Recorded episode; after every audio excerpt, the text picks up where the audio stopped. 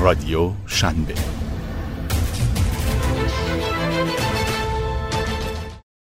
چند وقت پیش دوستی اومد پیشم تا ایدهش رو برای راه اندازی کسب و کارش توضیح بده. بعد از کمی صحبت رسیدیم به این که هر کدوم از این فعالیت هایی که داره به من میگه چقدر هزینه دارن. یا اینکه کانال های ارتباطیش با مشتریاش چیا هستن. جواب سوالم رو داد ولی نه دقیق و کامل. متوجه شدم خودش هنوز خیلی روی اینا فکر نکرده.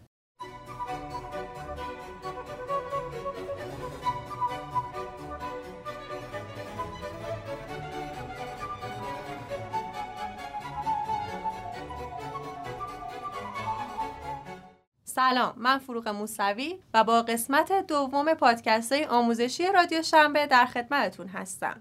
شاید تا الان عبارت بوم کسب و کار رو زیاد شنیده باشین و توی ذهنتون یک نقشه ای برای راه اندازی کسب و کار تصور کرده باشین. خب تصورتون درسته اما می‌دونید توی این بوم چه جزئیاتی وارد میشه که اونو برای شروع هر کسب و کاری مهم کرده. اول بریم سراغ این که این بوم از کجا اومده. سال 2008 آقای اوستروالدر و همکاراش کتابی رو منتشر کردن به اسم خلق مدل کسب و کار که توی زمان کمی هم با استقبال خیلی زیادی روبرو شد. جا داره بگم هنوزم این کتاب مرجع خیلی از اساتید دانشگاهیه. اولین بار بوم کسب و کار توی این کتاب معرفی شد و به خاطر سادگی و در عین حال کامل بودنش طرفدار زیادی توی دنیا از شرکت های موفق تا استارتاپ های کوچیک پیدا کرد. توی این بوم نه جزء یک کسب و کار و رابطهشون با همدیگه توی تصویر نشون داده میشه. به همین راحتی. اما خب اونقدر هم راحت نیست. برای پر کردن هر کدوم از این قسمت ها باید روی تک تکشون فکر کرد و خوب تحلیل کرد و همچنین روابطشون با همدیگر رو پیدا کرد. چون ما باید یک تصویر کامل و دقیق از فعالیت های کسب و کارمون داشته باشیم. این هم به خودمون کمک می‌کنه برای ادامه دادن این مسیر و همچنین برای توضیح بهتر به سرمایه گذارا و شرکا و همکارایی که در آینده خواهیم داشت. همونجور که گفتم این بوم نه تا بخش داره که به طور کلی این نه بخش رو میشه به سه تا دسته تقسیم کرد.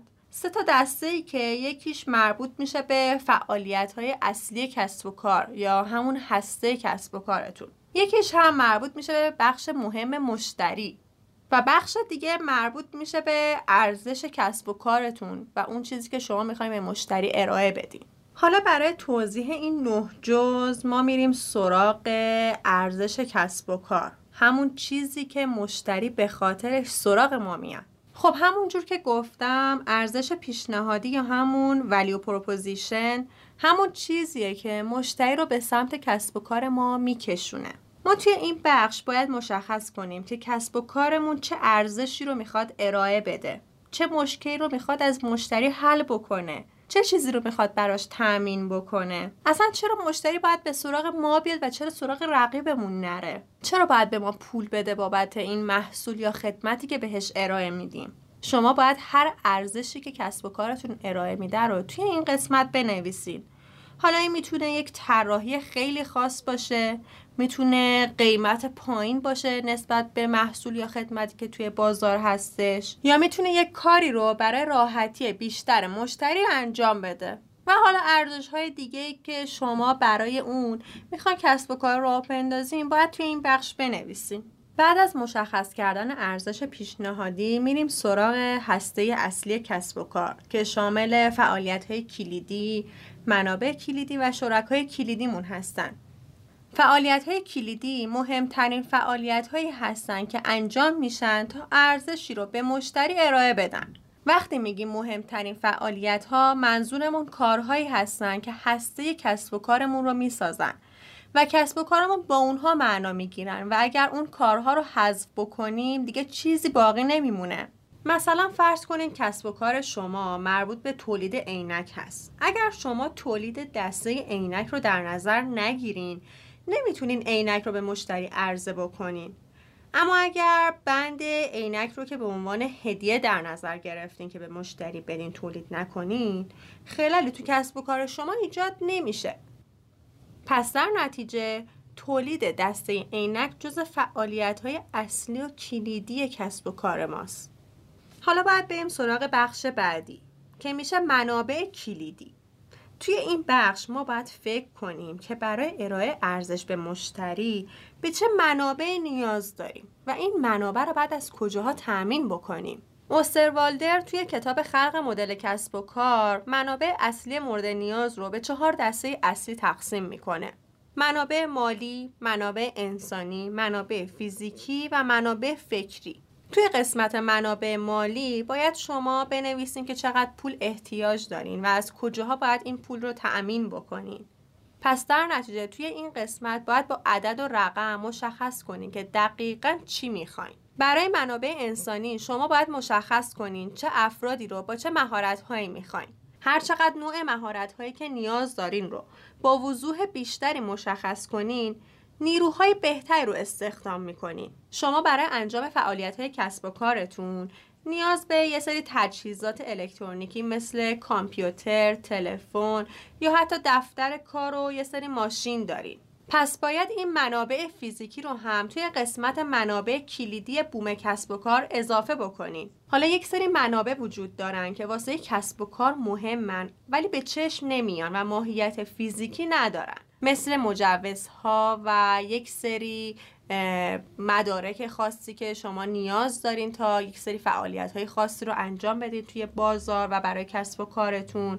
و حتی برند. باز هم میگیم هر چقدر منابعی که مورد نیازتون هستن و هزینه هایی که باید به خاطر این منابع پرداخت کنین. توی بوم کسب و کارتون واضح بنویسین. بومتون مفیدتر و کارآمدتره. برای انجام فعالیت ها لازم نیست همه رو خودمون انجام بدیم. مثلا توی همین تولید عینک نیازی نیست برای طراحی لوگو بندی ها و بقیه کارهای طراحی یک گرافیست استخدام بکنیم. یا مثلا وقتی که یک سفارش رو دریافت می‌کنیم لازم نیست برای ارسال سفارش یک فردی رو برای کارهای حمل و نقل استخدام کنیم. پس برای صرفه‌جویی توی هزینه وقت و انرژی میشه یک سری شریک کلیدی رو برای کسب و کارمون انتخاب بکنیم. یعنی خیلی از کارها رو به افرادی در بیرون از مرز شرکت بسپریم و در واقع با یک کسب و کار یا فرد دیگه‌ای بیرون از شرکتمون ارتباط برقرار کنیم. حالا بسته به نوع کسب و کار و اون خدمت و محصولی که ارائه میدیم این ارتباطات هم متفاوته و در واقع شریک های متفاوتی رو هم ما قبول می‌کنیم. مثل تامین کننده های مواد اولیه شرکت های مشاوره آژانس های تبلیغاتی شرکت های حمل و نقل مؤسسه های مالی و اعتباری و بانک ها پس یادتون باشه قرار نیستش که همه فعالیت ها رو خودتون انجام بدین. مورد بعدی که مربوط میشه به هسته اصلی کسب و کار ساختار هزینه است. ساختار هزینه یکی از بخش های مهم بوم کسب و کاره. توی ساختار هزینه هزینه بخش های مختلف ثبت میشه. البته بسته به نوع کسب و کار و کاری که انجام میشه ساختار هزینه متفاوته. مثلا برای کسب و کاری هزینه تولید مهمتره و برای یکی دیگه هزینه تبلیغات. اما به طور کلی میشه هزینه های یک کسب و کار رو به دو دسته هزینه ثابت و هزینه متغیر تقسیم کرد. هزینه ثابت مثل هزینه های اجاره دفتر یا حقوق کارمنداست. هزینه متغیر هم هزینه های در واقع تبلیغات یا هزینه هایی که شما برای ارتقای تکنولوژی می‌پردازین. شما باید تو این بخش ساختار هزینه یک سرفصل رو درست کنین و هزینه تک تک فعالیت هاتون رو توی اون بنویسین و حالا به طور تقریبی حدس بزنین که هزینه هر کدوم چقدر میشه. و در انتها هم هزینه ها رو بر حسب اهمیتشون اولویت باید بکنین.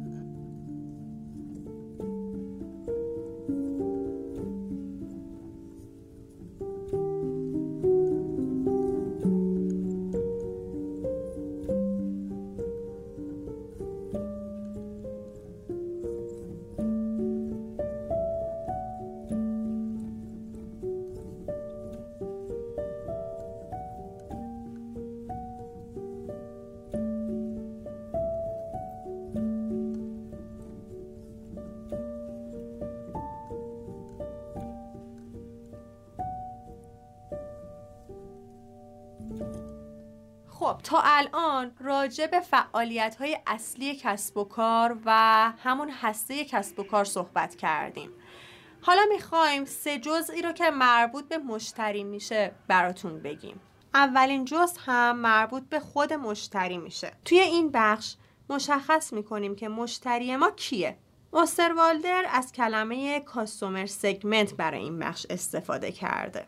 یعنی چی؟ یعنی که ما باید ویژگی های گروه هدفی که می‌خوایم مشتری ما باشن رو باید مشخص بکنیم توجه به ویژگی های مشتری خیلی مهمه چون با توجه به اون ویژگی ها ما طراحی محصول رو انجام میدیم ما مشتری و ویژگی هاش رو مشخص کردیم اما رابطه کسب و کار ما با مشتری به چه شکله؟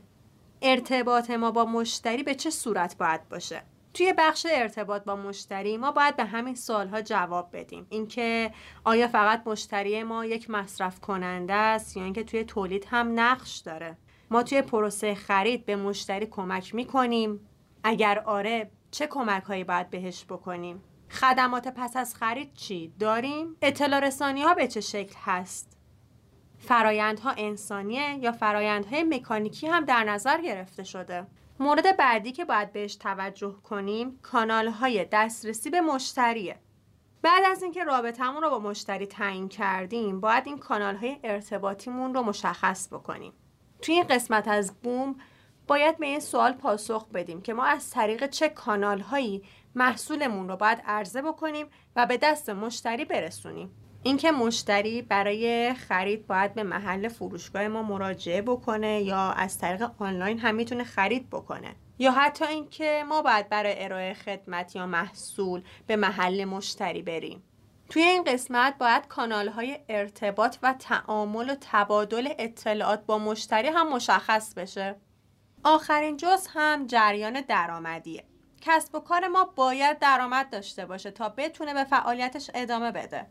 جریان درآمدی جز دسته هایی که در آخر باید پر بشه یعنی بعد از تحلیل بخش دیگه. توی این بخش باید مشخص بکنیم که درآمدمون به چه شکل تامین میشه. اگر از چند روش درآمد تامین میشه باید همش مشخص بشه. خب هر نه بخش این بوم کسب و کار رو براتون گفتیم.